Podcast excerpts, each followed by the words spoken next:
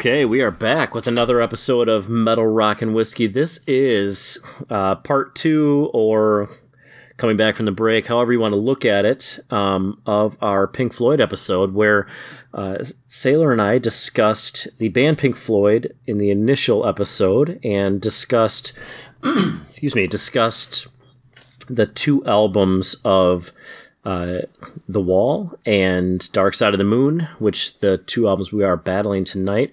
But now we have our two main guys back here, Ed and Matt.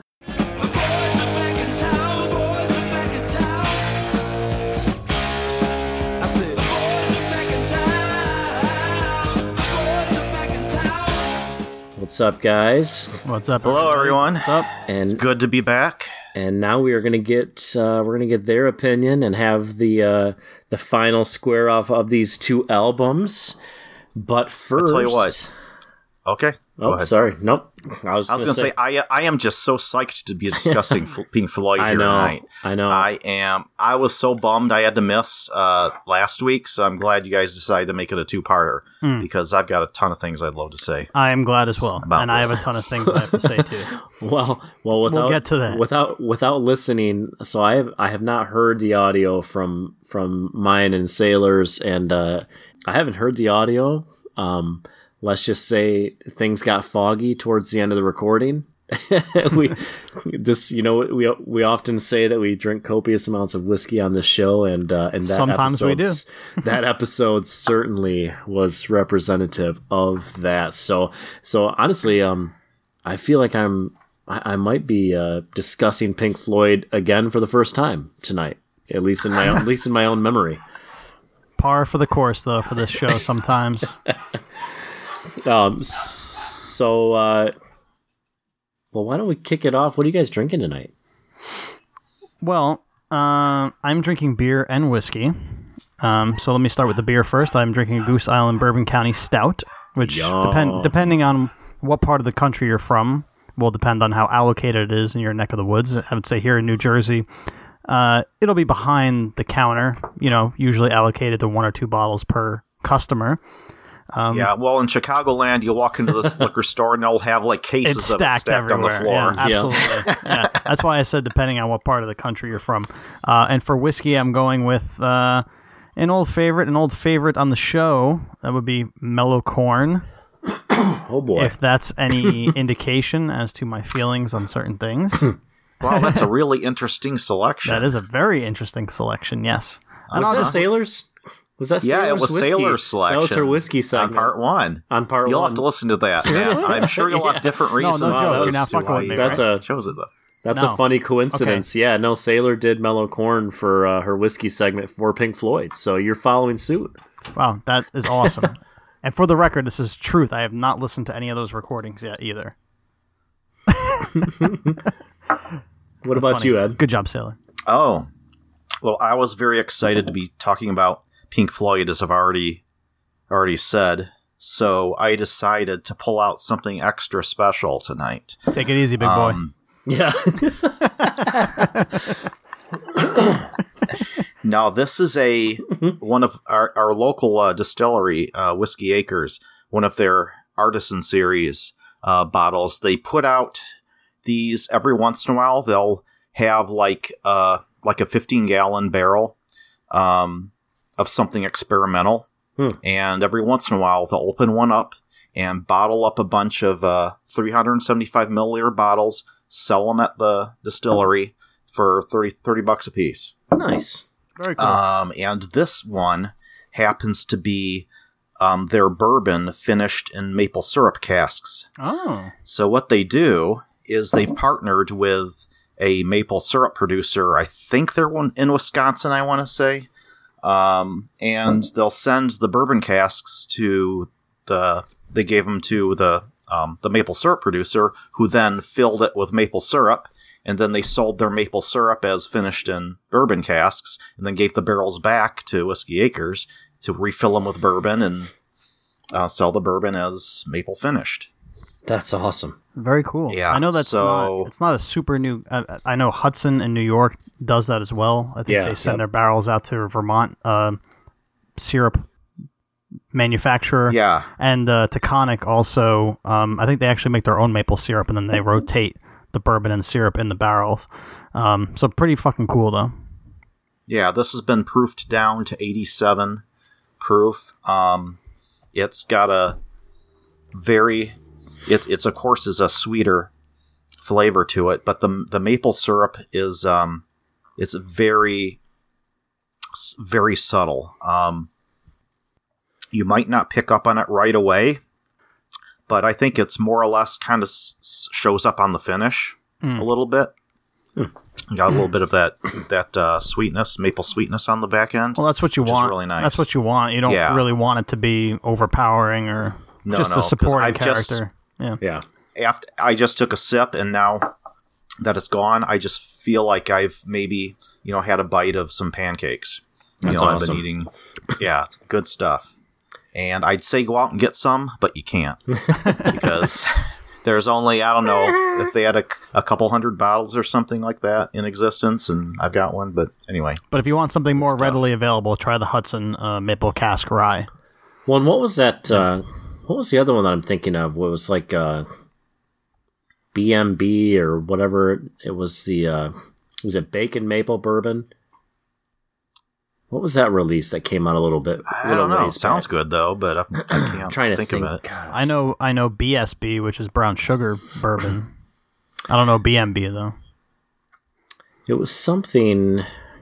Yeah, never mind. I can't think of. I can't think of the brand. Her- Heritage. No, are you thinking of B? Are you thinking of BSB? Because Heritage from Washington State does BSB, which is brown sugar bourbon. Unless Maybe they that's did, maybe yeah, that's the one I'm thinking of. yeah. Unless maybe they did a, unless they did a BMB, that's not available by us. I think I'm thinking of the BSB. the BSB. Yeah, yeah. I think that's the one it was. Uh, I, I've heard good things about that one. Yeah, very tasty. Well, What are you drinking? I am. I'm drinking a uh, a, a smooth Ambler Old Scout bottle. Um, It's a seven year, which um, I've had the seven. It's not. It's just you know their their uh, their batch the the the discontinued batch style that they had a while back, and um, you know they did the seven year and the ten year, and honestly, as a rare, everybody seems to like the seven year over the ten year, and and I would tend to agree. Um, it's very tasty. Um, you know, I think it's uh, pretty sure it's MGP. You know, the MGP juice that they used to source, and uh, these came out. I think they. I think this was actually a buddy of mine actually gave me this bottle, so I don't remember how much they cost. It seems like they were around like forty bucks, which you know for ninety nine proof, uh, seven year, really good whiskey. That's falls into that range. Sounds sounds fair. Absolutely, yeah. Um, I've never had any of that, but I've have heard people say good things about it, though. Yeah, no, it's it's really good. You know the uh, the the barrel strength uh, single barrel store picks that were around for for a while. Um, definitely step it up a notch. They're those are are pretty fantastic, and uh, I would say maybe if if you can't get a hold of those, then maybe try a Belle Meade uh, cask strength store pick or something like that. You're, you're going to get a little bit of the similar profile, but you know they're still very different.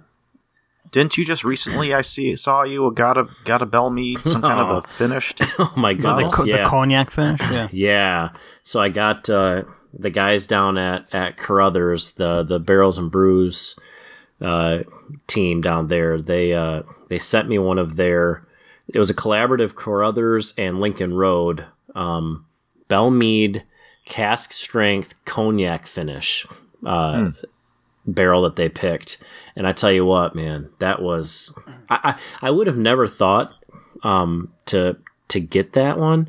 Um, Justin from from Carruthers, actually, I was texting with him, and um, of course, Matt, I was texting with him about his Four Roses barrel that they had picked, and uh, and he was going to send me one of those, and, and he just asked me if if I had tried their Belle Meade cognac finish, and I was like, it's not something that had ever been on my radar. I, I've I've had a couple other finished um, finished bourbons, and they just didn't last they didn't age well, or you know, once they were opened, they they just didn't sit well. I don't know. I something about them just was off to me. But uh, man, I maybe I just really like brandy because I've got a I've got one of the uh, Copper and Kings uh, barrel pick brandies, um, and I love that. It's it's abs it's a it's aged in bourbon barrels. Excuse me, it's phenomenal.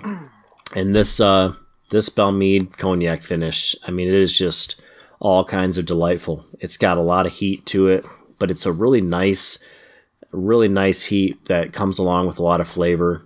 Um, but uh, you know, it's got it's like cinnamon apples, and it's just it's super tasty. And Oh, man, again, sounds- I would have never thought to get it, and I'm super glad I've got it. Nice. So Awesome. sometimes, sometimes you just gotta give things a try. Absolutely. And Step go- outside the box. going back to Smooth Ambler, I know that they are releasing or have released a wheated bourbon. yeah, the big level. Yeah, yeah. Which I'm actually I get have the opportunity to taste that next week, so I'm kind of excited about that. But um, I've heard mixed things about that one. Yeah, yeah. yeah. yeah. You know it's it's hard to dis- it's it's hard to cipher out um, people's opinions uh, you know a lot of people will just want to you know just poo poo on anything uh, new because they just want to say it's hype and and and before they even try it they already don't like it um, I really try to I, I try to keep an open mind um, even if I'm not drinking something blind I always just try to have a blind mind going into it. You have Just to try to You judge have it. to. Yeah. Yeah. Just try to judge it upon itself. I don't try to, you know, that was always the conversation with uh, when Statesman came out, the old Forester Statesman, and everybody's like, well, it's not as good as 1920. And I was like, well, it's not 1920. Just judge it for its own merit. If you like it, great. If you don't, fine. You can always go back to 1920, but they're totally different flavor profiles. So Absolutely. I mean, yeah, I, I, I'll uh, I'll probably get my hands on on one of those uh, big level wheateds at some point because it is intriguing, or at least a sample of it. yeah. Well, we are uh, this. We're not going to stick completely to the normal format because we did already, uh, like we said. Um, if you want to hear uh, Sailor's whiskey pairing for Pink Floyd, then go back to part one of this episode. Um, I think we'll kind of maybe just kick right into talking about Dark Side of the Moon. And if your head explodes with dark forebodings too, I'll see you on the dark side of the moon.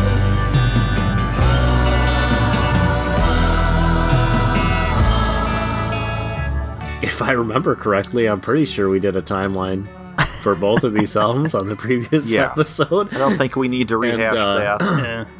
Yeah. If if we uh, didn't, if we didn't, then uh, you know, let us know. But uh, I I watched a, a really great uh, YouTube documentary. It was a BBC Pink Floyd documentary that I mean, it covered all the way from their beginnings to their to the present. Um, I would recommend that to anybody that is remotely a fan of Pink Floyd or curious, whether coming into this or after we're done, curious about Pink Floyd.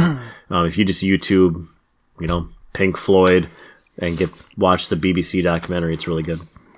Or more specific to uh, Dark Side of the Moon, there's even um, I know I've seen one in the past, and I just discovered another one today. Documentaries specifically Yeah. focusing on act the act the making of the album Right. itself, Yep. which just in and of itself is fascinating, um, because Pink Floyd is one of those bands that throughout their career has continued to be sort of experimental and try new things. I know like they tr- like to try a lot of different sounds with different effects and they sat down with a whole bunch of different people and just asked them questions, re- recorded their answers, and you'll hear these people talking, you know, their their vocals interspersed throughout the album in different songs at different points, which is really kind of interesting. And um, they also, you know, they're these guys. You could tell that um, these guys are like tech geeks too, because they are always, you know, talking about geeking over the latest, you know, sequencers or whatever the the technology in music was at the time, and experimenting with those. Um, and you know, like a lot of the electronic noises and stuff you'll Yeah. hear um, are stuff they've created with these. And um, so they're always, you know, using technology to push the envelope. But they have they also have art. they also have the knack for finding the right people to collaborate with also on top of their geekiness. Sure. So I mean like like Alan Parsons obviously on Dark Side of the Moon um, was at the forefront of everything that you were talking about Ed with the with the sound effects and, and the new technology and everything like that. Um, But yeah, So so kicking into this, uh, we kind of talked about this, Matt. Uh, you mentioned that you had never really delved into to these two albums prior to studying for this podcast, right? No, correct. And I will say that working in retail and customer service most of my life, um, you interact with a lot of people on a daily basis. And, you know, you get different kinds of people. You know, you see plenty of, of, you know, band t shirts and everything. And I will say that Dark Side of the Moon, the album cover on a t shirt, I probably see that two or three times a day uh, you know, you, you you get your Grateful Dead's, you get your Maidens, but Sure. I would say Dark Side of the Moon is like the number one rock and roll T-shirt I see in my business. By Pink far. Floyd, Pink Floyd used uh, they kind of had their guy that uh, did their album cover design and uh, a little background on that album cover. He had this guy had he I mean he had like a dozen different designs uh, you know portrayed in a room and he had the guys come in and they immediately went right to that uh, you know light into the prism uh, design and picked i mean immediately picked it out. And this guy's like well don't you even want to like look at the other ones? I spent all this time designing. They're like no. I mean they as soon as they saw it they knew this is exactly what we want. That's what it has to be. And it is it definitely has become one of the most iconic album covers in rock rock music history. Yeah, you, you can you know what it is. As soon as you see Oh, it of course, you know yeah, it of course. It's, whether it's- you're a fan or not you know. it's unimposing. It's simple. It's what they were going for, um, and I, I have no problem with the album cover. Very, very iconic. You could pick it out of a lineup any day of the week. Um, I would say probably top three most iconic album covers of all time. Maybe oh it's up there it's, it's, up, there. for It's sure. up there. It's definitely top 5 Um, but Well, well, why don't Yeah, you why don't you uh, expand on, on what you thought about this album? All right. Well, as Jake mentioned, uh, I was kind of a Pink Floyd virgin, at least with these two albums. I had heard all the hits, as most people on the planet Earth have heard. so, you know, comfortably If numb, you have yes. a classic rock station in Yep. your town, you have heard the hits. but reading, you know, you know, knowing the album's popularity, I felt like I was the last person on Earth to listen to this from cover to cover. Um, but I never had really been a fan of Pink Floyd. You know, I I, I understood their impact uh, on music and their the legacy of this album in particular, and how much it influences modern artists as far as um, technical aspects of albums and sound effects and all that stuff. Um, uh, I took this listening to this album as two separate mats. So we have the Matt who is appreciative music guru, and we have the Matt Okay. who is the whiskey obsessor, normal 34 year old guy who likes metal and harder stuff.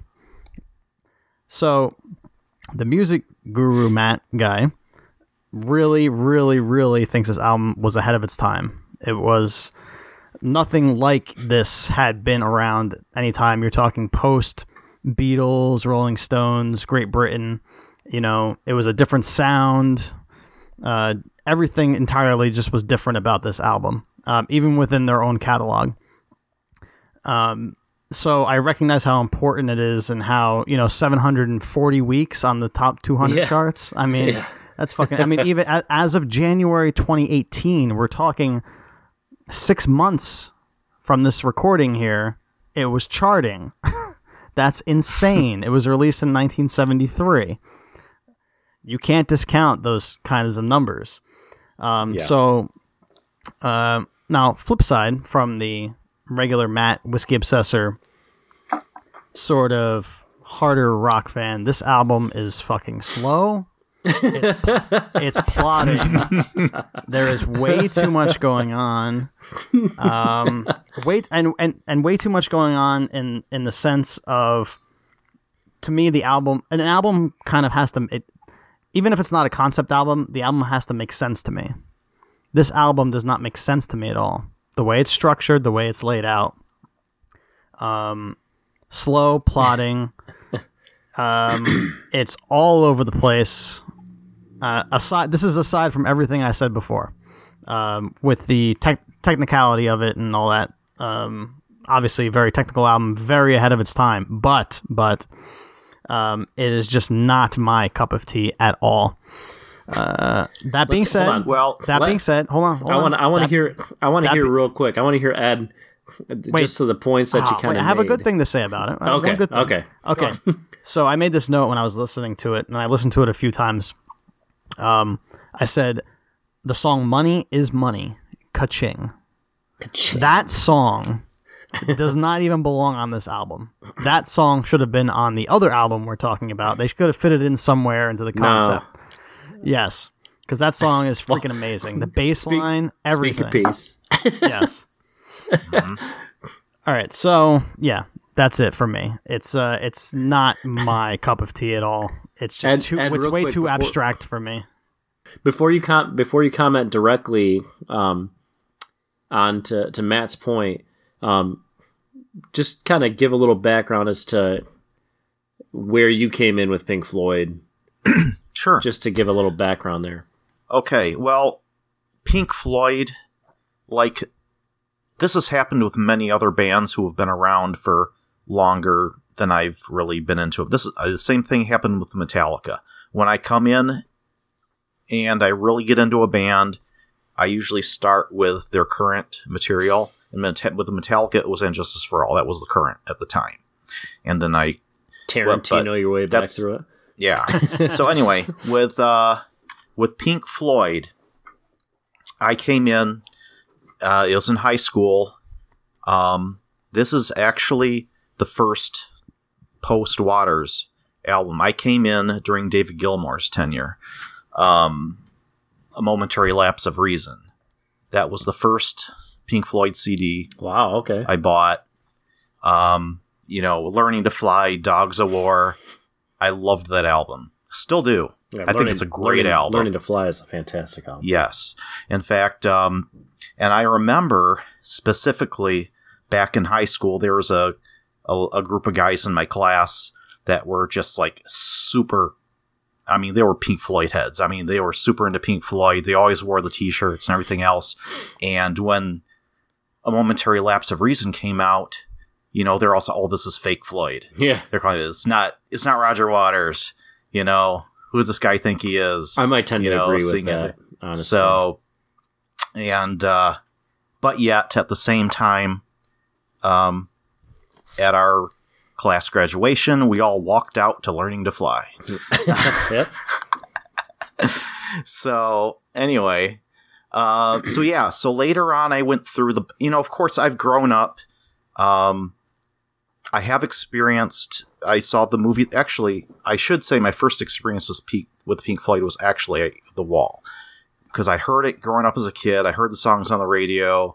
Um, actually watched the movie sometime in high school, bef- you know, mid mid eighties, early eighties, um, but never really got into, um, you know, the band itself as a fan until you know, momentary lapse of reason. But anyway, um, the whole point I'm trying to make is later on I went back and went through their back catalog as I do with you know many other bands like that, and when I first listened to Dark Side of the Moon, it was a revelation. I mean, to me, I'd say this isn't just an album you listen to, this is an album you experience. You know, to me, the proper way to listen to Dark Side of the Moon, you have to have the headphones on. Yeah. You can't have any distractions. Just sit back, close your eyes, and enjoy the ride. And how It's much mus- weed? And how yeah. much weed do you have on you? Well, None. I, I don't know. I don't know if I can Um, comment to that, but I mean, I I certainly have experienced this album both uh, both um, enhanced and fully sober, and uh, and I love it both ways. I think it's I think it's musical theater. It, it's it's It is. it creates a it creates a theater within your mind as the music goes along, and, and that's what I that's what I love about it. I lo- and as you're going along, you're always it's theater's a good word. Also, it's almost like you're creating a movie in your mind I think that's exactly what I just said. as It's a mental uh, theater. you go along. I will certainly say Um, that even to this day, and it's probably why it's still popular now, is that it's unique. It's super unique. yes, There's no track breaks in between the tracks. It's all one solid Freaking love that. track, which which is amazing for the time. Even if it were ha- to happen now, it would be amazing. Uh, and Because some of the most amazing moments. Like, I mean, great gig in the sky. The vocals, Oh, so the female vocalist in that. I mean, that is just. I mean, when I heard first heard that, it was just like blew my mind. Um, and how it moves into the moody piano, and just the whole thing. It's it's just a it's just a. Like I said, it's an experience. It's more not, more or less than um, not just listening to it; it's experiencing. There's a the funny album. thing about there's a funny thing about that song is that um, the woman who provided the track on that um, her name is her name escapes me right now, but um, I guess she had I guess Carolyn something. Yeah. Uh, Claire or remember. Carol. Claire something, Oh, Claire, yeah. Claire something. I guess down the line after the album exploded, she had actually sued for like back royalties, saying that uh, yeah, this song became a lot bigger and the album became a lot bigger than originally was and we thought it was projected to be. And that I think I wasn't- deserve my yeah. That wasn't written. Her part. It was more or less they were doing the recording, and she just felt the urge to just start kind of, you know, vocalizing. You know, using her voice as an instrument within the the you know within the format of the song, and so she just you know just did it. Yeah, I just, I just, I don't think when she got into it, she realized how big the album Yeah, would be. right. So then she went back and like, oh, hey, this album was bigger. Give me more money. Yeah, yeah, right. Hey, by the way, um, any Yeah, chance I could get a few more bucks? If there's an episode of Metal Rock Whiskey, there will always be a lawsuit. Yeah. Whatever, whatever we're talking about. Well, so so I'm guessing uh, any any final final thoughts? Final thoughts. I do have a final thought, but I want to save it Okay. till Okay. it comes down to voting time. Likewise. Do you feel okay? Do you feel you came into this discussion already knowing what you were going to pick, and was it an easy pick, or do you feel like you could still be swayed? I came into it feeling very confident that I knew exactly which would be which. Um, having gone back and listened to both through, it's not as clear cut as I had originally thought, but I still I'm still of the same mind. I came into this Okay. blind, so I had to make my decision on the fly, basically. All right, that's Yeah. awesome. We got a lot of different points of view uh, within this discussion. So why don't we take why don't we take a quick break? Ed, you can throw some some music of your choosing into this little break here for the for the audience to enjoy, and we will come back and discuss the wall. Sounds good.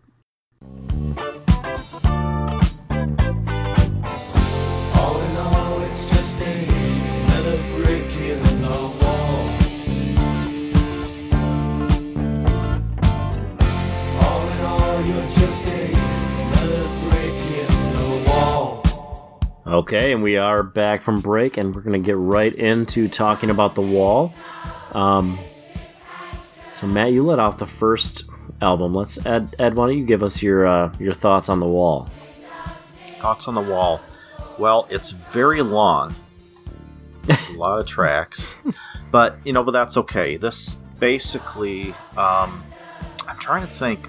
I know there's the movie The Wall and which came first, the movie The or album. the album? The album. album. what- okay, I didn't. all of the album, that. Yeah, all of all of Pink Floyd's stuff. The albums came first, and then the the film design came after the fact. Okay. But yeah, it's almost as if, in my mind, they created the movie and this album at the same time. To me, this is a soundtrack. Well, it For a goes movie. It goes back to it goes back to our previous point that they create an album. I mean, their intention is to create, you know, an actual cohesive um, production, a, a theatrical, uh, you know, mental cinematic thea- theatrical production, which it, it makes it easy if you're um, if you're a screenplay writer, you know, screenwriter or what have you. If you listen to these, you could easily. I mean, you just ideas start coming to your head. So Yeah, to- I mean, And to your point, Ed, they actually, when you know, producing or at the beginning stages of production of this album, they actually sat around a table and they read through the story as if it were a screenplay. So I think they went to the table with the mind that, hey, this is like a movie. We're gonna Yep. make it like a movie.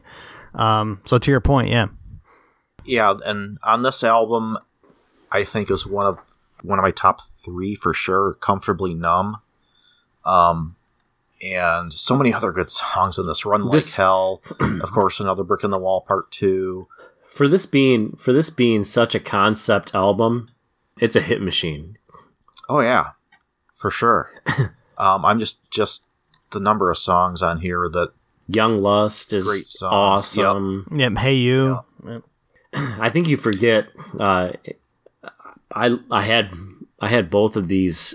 Uh, my my dad liked Pink Floyd and, and had a lot of the albums, and, and this was one of the you know vinyl records that we had in our house. And so I I had heard these albums growing up, and had heard the actual records, you know, being played in the house, and you know not just the hits, but I'd heard the albums coming up and had listened to them. I'm I've always been a, a big fan of Pink Floyd, and uh, and but I think I had forgotten how many great songs were on this one album. Young Lust is, is one of my favorite Pink Floyd songs. I love that song. I, I love uh, Mother is such a creative song. It's, I mean, it's it's it's weird. There's so many weird songs to love on this album. hmm Now the thing about this album, though, it the length of it really doesn't lend itself to listening in one sitting like Dark Side of the Moon. Dark Side of the Moon is like the perfect length for just Yeah. one listening 40, session. don't 40 know. minutes. Yeah. Yeah. Um, this one is a lot longer. Um, What's I the don't think full I've What's ever the full runtime on this album? 80 I guess I never really 80? I never Is it- really looked at it. Is it an 80 minutes or 90 minutes maybe? Um, we're talking 26 actual tracks on here. Now, granted, some of the tracks are like, you know, less than Less two than- minutes yeah. long, and quite a few of them actually. But, um, yeah. Oh, here, running time 88 minutes, 20 seconds. There you That's go. not that. There you go. That's not that 80. bad. That's less than an hour and a half. No. I think I think I think Hardwired was like an hour and a half with 12 songs. yeah. But uh, for for an album, that's a long album. It is, it, but that's not that bad. I mean, I I don't think it gets to the point of of like getting boring or you know you know like those movies. No, no, I'm- I'm not they should say- have cut I'm not saying- I'm of it or just- something. I, I still think it's I'm just saying rel- relative to Dark Side of the Moon. Dark Side of the Moon is a lot more listenable as far as you know, just sitting down and, and getting through it. I think I um, like the storyline better in, in in the wall though. I think it's more captivating of a storyline. Well, yeah, well, the wall definitely has a more cohesive storyline. Yeah. I'll give you that. well, would you yeah, can would it's you definitely more. Uh, it's you can follow it easier. Uh, Dark Side of the Moon is a little more abstract. It's a lot more. I think a lot more is left up to your own imagination. There's not there's not really are you considering are you considering Dark Side of the Moon a concept album though? I don't know if I you think can. I Yeah. feel like it. oh, I think I can. I think Alright. I think that uh, I, I think that that whereas with the wall, there are actual there's characters that you can follow through the story, whereas with Dark Side, you're the character in your own story is kind of how I've always felt it. Oh, if you if you think of Dark it that Side way, then seems yeah. to me more like c- contemplating life and death Yeah, and fear. yeah. You're you're you're entering your own existence. themes, yeah. you're entering your own existence. Whereas with the wall, you're following somebody else's existence. Right. Hmm. But uh, anyway, but yeah, there's there's different ways that each individual can take it. I mean, I'm sure everybody gets a little something different out of it. Hmm. But um, but I do think though that the wall is definitely it's more clear. There is a storyline, and maybe it's just because I've seen the movie. And if it's you know if you've seen the movie, then it's I mean it's black and white. It, you know exactly what's going on. Yeah, Um, yeah, but I've I've seen the movie before I've actually listened to the album from beginning to end. So when I did listen to the album, I already had the images in my mind that they created. Unlike Dark Side of the Moon, where you're, you know, basically creating your own image. I was creating my own images for it. So So what do you guys come off? Uh, I, so I think one of the one of the things that I I brought up and Sailor and I talked about is that uh, Dark Side of the Moon is is you know I think Matt you kind of mentioned it too. It's very mellow. It's it's uh, it's It's very plot plotting is the word I used. right. Like, Whereas the wall slow. the Yeah. I think what I like best about the wall is I love the the feeling of aggression within the album. It's it's a very aggressive. It's a very um, uh, you know poignant, opinionated, uh, but very in your face. There's and especially if you watch the documentaries and you know where you know Roger Waters where his mentality was going as he was writing the lyrics for these albums. He's progressively feeling Oh, yeah. more aggressive um, within his thoughts politically, socially, culturally. Where do you guys come off on that? Well, I mean, you just look at you look at the state of the band at that time. Um, you know, leading up to the recording of this album, and you know, it in a song like "Comfortably Numb." I mean, the whole relationship is there. I mean, that song is Waters and Gilmour, their relationship, basically. I become comfortably numb. You know, it's it, that's that's them. That's their relationship there. Um, what I will say is that the the entire core of this album for me is that it is it is the concept album, the number one concept album of all time. I'm a huge fan of concept albums. Um, you know, the, 1979, I think this album was released. Concept albums, the idea of a concept album had been around, had already been around for a couple decades. You know, there were actually concept albums da- dating back to the to the 40s and 50s. Um, but this is the Well, Bowie Bowie Yeah. was doing some cool Yep. concept stuff around the same time. Yeah, yeah. But I, to me, this is the epic concept album. This is the number one concept album of all time. Um, with, you know, I might lose some people here, but with Green Day American Idiot as a close second. Because I think that is like the modern day, that is like the modern day wall to me, is American Idiot. Because you still have the same concept. You're following one character throughout the entire album. Um, I think it's uh, musically, it's a little bit more. I won't say it's pr- more progressive than Dark Side of the Moon. Dark Side of the Moon was very progressive for when it came out, but I will say musically, it's just a little bit more pleasing to the ear, shall I say? At least for me, anyway. Um, there's more music there, not that other stuff that's filler that you know. Um, There's a lot of sounds. it's just there's a lot of sounds. yeah, um, I'm, I'm a huge I'm a I'm a huge fan of creating, uh, taking one small incident or one small idea and growing it into this huge, epic album, rock opera concept, if you will. And I just think that this is a home run, grand slam, over and over again. And I think that um, anybody who wants to learn about concept albums or anything about a concept album, I think you have to start here because I think this is the concept album. Well, coming from the from that viewpoint, as as if you're judging it as a concept album judged against all other concept albums, I think you're right on the money. Mhm. With that, I would agree with you. uh, there. I'm trying to think of even another another concept album that I can think of that comes close to giving you the experience that that the wall gives you.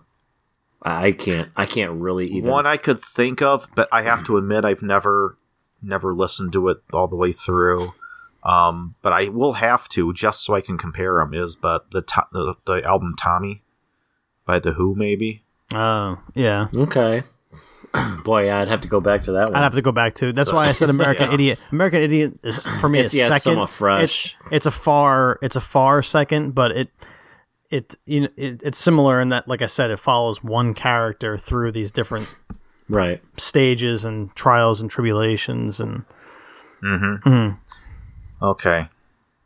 So yeah, I, I really don't have much more to say about the wall though. But but One uh, something that I I brought up in when Sailor and I were talking about this was uh, I think why I think I said in the other episode. This the wall is my favorite my favorite Pink Floyd album. I, I absolutely I love this album front to back. If it's funny because you know I've brought this up before that you know there's a lot of bands out there that are hit bands to me whereas I do I love when a band can create an album. And this right mm-hmm. here, this album is like the album of albums. It's it's one storyline throughout. I can I can put it on while I'm working or what have you and and I can I can follow along like I'm listening to a movie soundtrack and replaying a movie in my head. There's there's like I said there's that that aggression within this. It reminds me a lot of And Justice for All where you have a lot of the same yeah, I think you uh, you actually mentioned yeah. that on the previous you episode. Well, a lot that- of the same like uh, anti-establishment sort of. yeah. yeah. but there's but there's also you know in, in the similar um in the same idea of tension you know within the band when metallica did And Justice for All there's tension in the Yeah. band when pink floyd does the wall i mean this is really mm-hmm. close Oh, to definitely. this is really close to the point in which the other guys in the band are pretty much sick of of waters at this point Yeah, it's, mean, it's, it's his wall. You know, that's what it is. yeah it's the wall that he built. exactly Yeah. Yeah. and and I don't, you know what, and honestly, until there was, again, we talked about this before. One of the things I love about us doing this show, it's selfish, is that I'm learning so much more about the bands and the albums that I've loved my whole life that I never knew before. Yep. Same here. So, final thoughts for me. Um, my final thought on Dark Side is I consider Dark Side of the Moon, I think, is probably, um, for me, what I consider, I think, probably the greatest rock album of all time. Oh, whoa, big praise. Goddamn. Not hard rock album, not metal album, but greatest rock album Yeah, okay. Yeah, no, that's of fair. all time. fair enough. Wow, okay. That i- is in my perspective. I would say I would say that it's it's one of the most influential, probably one of the most important rock albums of all time. Um I wouldn't I mean in in my spectrum, I would say to me The Wall is is one of I mean it's on a short list probably I, it would be in my top 5 greatest rock albums of all time Um, you know, if we're talking importance and uh, maybe even like, I, I mean, God, both of these albums influenced, uh, put such a stamp on music for for different ways, for I mean, different reasons. So, Ed, Ed, are are, are we uh, are we to understand that your vote is for Dark Side? Uh, that's the way I think you can interpret it. Um, I would, I would choose, I would use the term rock loosely wait, wait, for that real quick, album. real quick Yes. to build some suspension tension for anybody that uh, you know did or did not listen to the previous episode. uh, Sailor voted for Dark Side. I put my vote in for the Wall. So Matt, you, your vote is. Uh, I mean, this is this is a big deal. It's it, this could either be a Well, you tie. should know. You should a know what I'm voting which- for by what I said before. Hold on. Hold on. this this could either be a tie, which will then have to be um, be picked by our Facebook group, which we like to do, or it, or it will once again be a three to one uh, vote. So with that with that in mind, let's hear what you got. All right, so Dark Side to to piggyback on what you said, um, as far as the influence of the album on modern music and you know music pretty much ever since that album was released, I think sonically, um, technically, uh, anytime you hear sound effects or a sound drop in any music today, I think you can link it back to that album.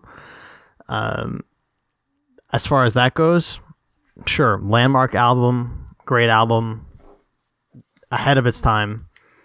Um, for me, Ed, um, they are a rock band, but for that album, I would use the term rock very loosely. That's fair. Fair enough. Yeah, You know, uh, there. I mean, to me, there's some blues in there. There's some very Mm-hmm. just slow plotting. I, I keep going back to that word, but plotting uh, music. But that's Mo- what- the song. I mean- the song "Money Aside." That you know, yeah, Jake.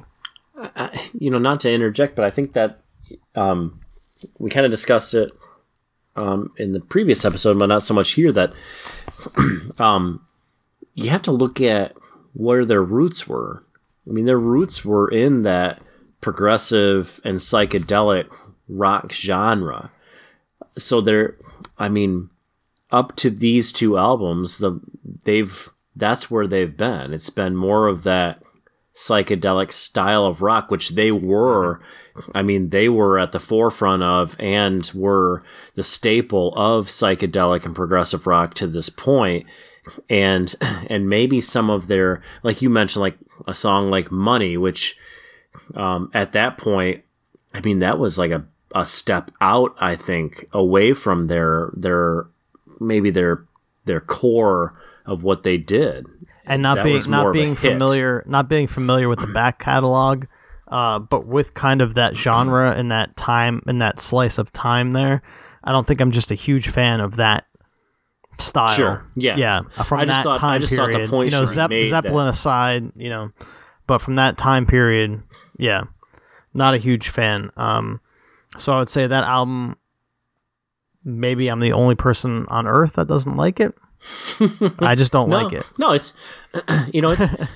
I, I I mean I've mentioned before that you know Led Zeppelin is my favorite band of all time, and I think it's because I like the psychedelic stuff up to a point, yes. And and that's probably you know where Matt you and I are agreeing on Dark Side that it goes beyond that point where I appreciate what it is, but I don't necessarily love it.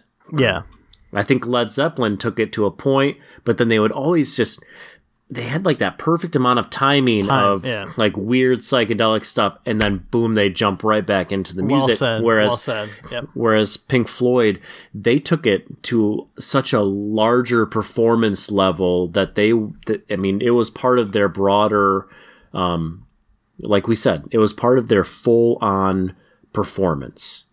And, and to me, and probably it sounds like to you too, Matt, that it goes beyond our, our uh, enjoyment level of it.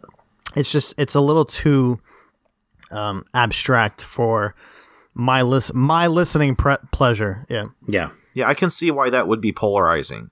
Um, because either you know it's it's you, you're either you really enjoy it or it's not your cup of tea. you Yeah. know, and that so I don't I don't, I don't know. I don't think it's really black have and any white problem because with, it's not that I don't. uh, that it's not that I don't enjoy it. I do, but it's like I I'll enjoy it once in a great while, but Mhm. then it's not something I could keep listening to. I don't I don't like it when songs just go off for 20 minutes with sounds.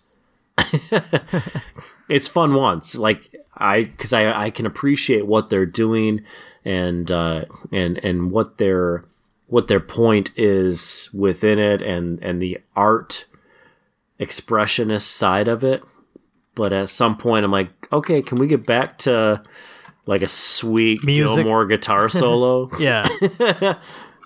Now, I gotta find. There's one out one you know talking about going off on uh off on the sounds, twenty minutes of sounds. There's one. ah, God, I know I texted it to you guys.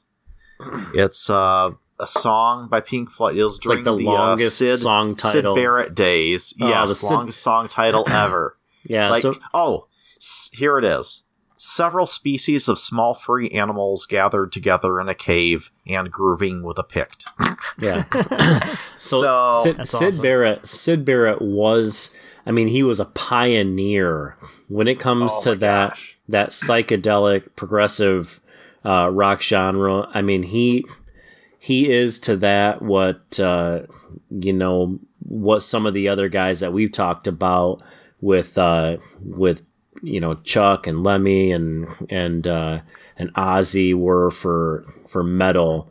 Um, Syd Barrett was for the psychedelic rock genre. I mean, he was a genius, and it got it. Hey, it it got weird. It got weird. Well, yeah U- Ummagumma was definitely a, a, a far out there you think dark side of the mood is far out there you haven't heard anything yet go listen to Ummagumma and that's another one of those um, sort of questions you ask. We've asked this before on the show. Is like, you know, if Randy Rhoads didn't die, what would the next Ozzy album sound like? If Cliff Burton didn't Right, die, what yeah. would Justice sound like? You know, it's like if Syd Barrett wasn't fucking nuts, would Dark Side of the Moon be Dark Side of the Moon? No, Pink Floyd. Pink Floyd would have ended up. Uh, oh no I think Pink Floyd would have would have had a similar projection, um, band wise and success and fame wise of like a Velvet Underground. They would have. they never would have achieved the They level of success yeah. They that would have did. never Yeah, had the yeah. commercial the commercial success that they did had Syd uh, continued to be the frontman and and the brains behind the band. It- I mean, it was. It was it was the Gilmour Waters connection to me those were the best. I, I mean, I love the. I, I love. I should say, I enjoy the albums that they had with Syd Barrett more than. I mean, I think I probably more enjoy the hits like Emily plays and uh, Arnold Layne and you know some of those songs. Bike. God, I had bike stuck in my head for like five days after researching uh, for that Pink, for the original Pink Floyd episode. I like those songs. They're enjoyable. They're fun. But Ed, you mentioned like that post Waters. Like Pink Floyd has three very definite eras to me, and there's the Syd Barrett, there's the Gilmour Waters, and then there's the Gilmour. More. And to me, the Gilmour Waters, and specifically these two albums, this is where this is this was their pinnacle. Yep. Yeah, I was afraid it was going to be a um when we first talked about doing the Pink Floyd. I was afraid it was going to be a, a Waters versus Gilmour battle, and uh, glad it didn't go that way. No, no, But, yeah. uh, I mean, contrary, it's it's. uh I mean, they yes, they had an inner battle, Yeah. but I'm also um kind of almost embarrassed to admit this, but I really was I was completely unfamiliar with the the Syd Barrett material before I started researching. oh, really? Okay. for this episode. Yeah, I had not heard anything about that. It's almost it's all but been erased from you know history books. Did know, you recognize know, any of the songs once you heard them as- again? No, Really? Okay. none of them. No. I I had mentioned uh, like the Syd Barrett, Pink Floyd, the as they called themselves, the Pink Floyd sound. Those were the songs that you would hear on the oldies station when I was growing up, and then the Gilmour Waters uh, stuff is what you would hear on the classic rock station. I mean, you could simultaneously be hearing Emily plays on an oldie station, flip over to the classic rock station and hear Money or The Wall Part One. You know, and Now I haven't gone through all their al. I've listened to a couple of the albums, but I haven't gone through all of them. So maybe I just haven't gotten to one that I've heard before yet, which could be. I, I think you, suppose. I think, especially those three, those those I think Arnold Layne, Bike, and Emily Plays were the three big hits that they had. At least ones you'll that that you'll hear on the radio, at in some capacity. Those three would be three that that you'd probably recognize. I don't know. I don't know if they because really after that point is when Syd started really declining mentally, and the hits stopped and that's when Gilmour was kind of in the background. He was part of the band, but he wasn't he wasn't really writing the music at that point. They kind of struggled through a couple more albums before they hit uh, you know Dark Side. But I remember I was listening to um, the Ab- Atom Heart Mother album, and I was really kind of into um, some of those songs on that. Were pretty like Summer '68 and Yeah, um, yeah. Fat Old Sun was are pretty good. Well, that's yeah, yeah, that's right. At that point, at that point, that that is that's starting the Gilmour. Even though Uh-huh. Syd Barrett's still in the quote unquote in the band at that point, he's not in the band. Yeah. Yeah. But that's a a- sad as, a, as a guitarist goes, I am a huge Gilmour uh-huh. fan. Yeah, I don't think I think I, don't think you could make a, a top guitarist list and not have Gilmour on it. no. Unless you're what was that one guy you were talking Oh about my who had gosh. the worst guitar list ever? Yeah, no. If if you're doing like a top rock guitarist of all time, and you don't have people like Clapton, Gilmour, Hendrix, uh, Page, etc. If you don't have those guys, then then you're a moron and you shouldn't. do You've just lost all credibility. Yeah, you in my you mind. lost all credibility. Yeah, listening to that that list was ridiculous. Well, I don't want to rehash that Yeah, one, right. but uh, anyway, Go back But yeah, that's to what it just made me think of. So Matt, your vote. Um, the wall. Okay, so we're That's on what I a, figured. We're a two-two tie. so we're tied. So we gotta we gotta we're gonna put this to the uh, to the listeners that are in our uh, Metal Rock Whiskey Facebook group. Um, so this will uh, they'll decide. All right, and this will be interesting. I'm looking Yeah. forward to Pick, seeing. pick uh, the wall. Pick the wall. Oh, come pick on. the wall. Pick the wall. oh well, this was fun. It Yeah. was indeed. No, this was a great discussion. I mean, you can't go wrong with either one of these albums. They- They're very No. different. I think we've I think we've proved in our discussion and our points that these are two very different albums. Um, they're both great for their own reasons. Um, and uh, and you know, clearly the wall's the best. But anyways, moving on. and for what it's worth, I have no problem calling The Wall their second greatest album of all time. Oh boy. Well, uh, why don't we move on to uh, what kind of stuff are what, what are we what are we touching on these days? What are you guys listening to, watching, whatever? Uh, really, I've been been busy uh, listening to Floyd. And Actually, you know what? I have been listening to. I, I will bring up Soundgarden lately. I know we've got going to have uh, eventually have a Soundgarden album Yeah, we've or got, a we've battle got that coming up episode here. coming up really soon. So yeah, I actually did go back and I was r- listening to um, Badmotorfinger and uh, Superunknown. Yeah. nice. Uh, those albums. God, I love Soundgarden. So yeah, and the I'll tell you what, listening to Badmotorfinger, uh, Rusted Cage, yeah, and um, such a great shoot, what's album. the other album? But uh, anyway, it's taking me back to. I remember there was this game we used to play on the PS1 back in the day called Road Rash, and it had those Yeah. two, Oh, yeah. those uh, so- Yep. those uh, Yeah. uh, songs on there. Yeah. Yeah. Yeah.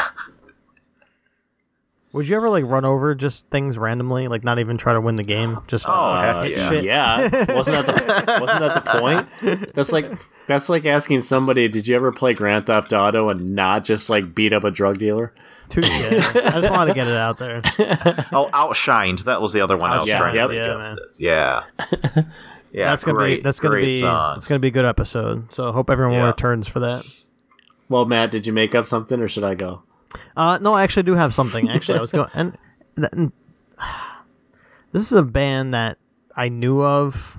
They're kind of, I guess they're kind of new, and I guess they would go under the genre of metalcore or new metal, you know, whatever you want to call it.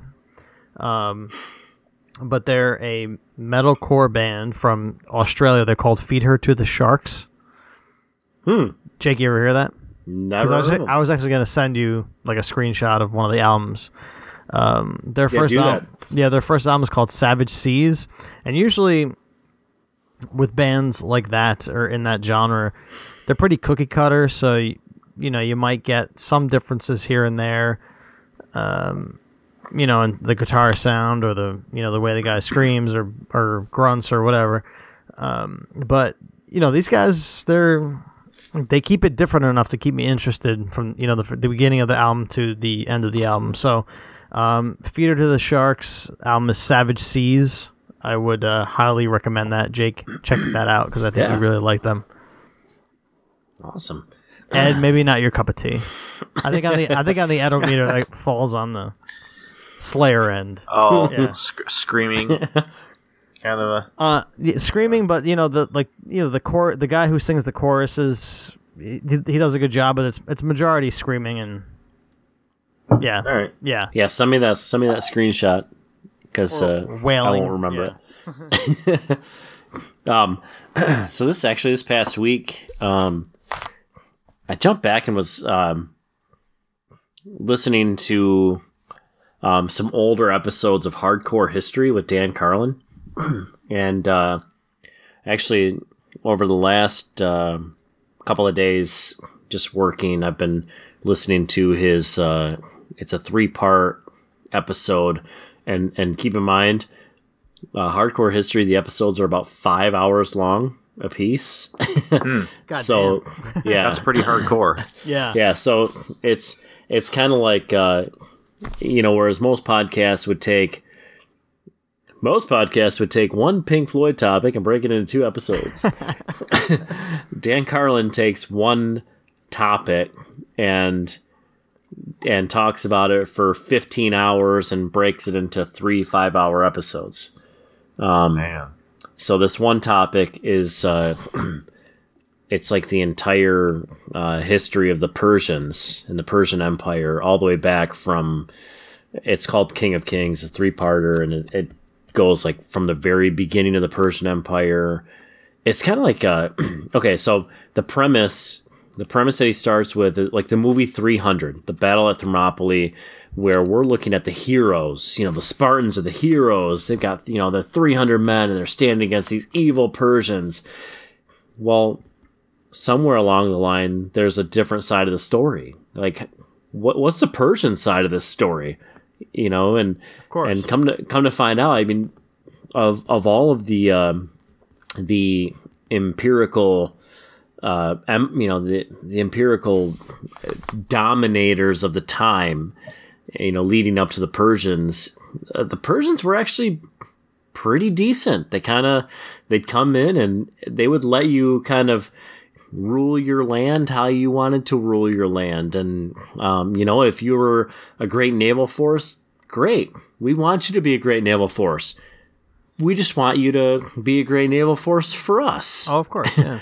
you know continue to rule your land. Just just do it under our umbrella kind of thing. Whereas you know like other other uh, empires would come in and, and just kill and burn and you know decimate your land and your people and so it's it's just interesting to you know to kind of I always love when I think uh I think the episode that dropped today I brought up uh, Malcolm Gladwell's podcast where he takes um, a historical moment and looks at it from a different angle. I, I love when people will do that because so often you have to realize that um, history is written by the winners.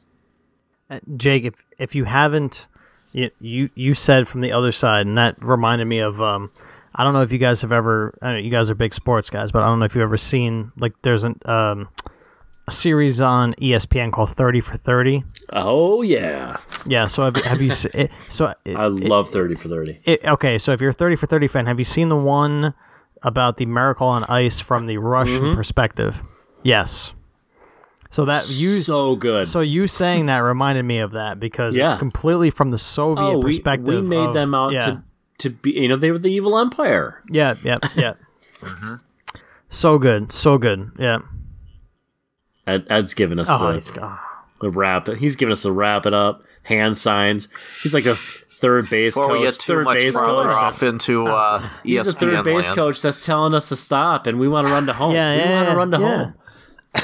well, Ed. Anyway, check the thirty for, for thirty out on the um the guy that caught the foul ball in the Cubs series. Oh, Steve Barton. Steve Bartman. Thank you, thank you. Yes, yeah. it was like a Yeah. two-hour documentary man. on him and how he's like. Yeah. a wi- Oh yeah, here there's now and there's a poor stuff. guy whose life was was ruined practically for uh, Did you see that they reached yeah, when no good yeah. reason. uh, you know last last year when the Cubs won it? They were reaching out to Bartman to they Oh, wanted sure. him to be a part. They part want to give him a ring. everything. Yeah. Uh huh. yeah, Yeah, yeah. I mean, it's crazy. I thought that was pretty cool. Oh, well, who takes it at this point? Who shuts it? Uh, who anyway, shuts well, we just want to give, as always, I want to say um, thank you from the bottom of my heart to all of our listeners out there. And please join us again next week for another episode of Metal Rock and Whiskey. Matt? and to all of our listeners, our fellow Metal Rock and Whiskey obsessors. We value your opinions and your feedback. Find us on Instagram at Metal Rock Whiskey. Send us your love, your likes, and please share your thoughts, reviews, questions, suggestions, concerns, and comments about our show. Please feel free to do the same on our Facebook page. Search Metal Rock Whiskey and ask to join to continue discussions, participate in our weekly polls, and sound off on the show in general. Find us on YouTube.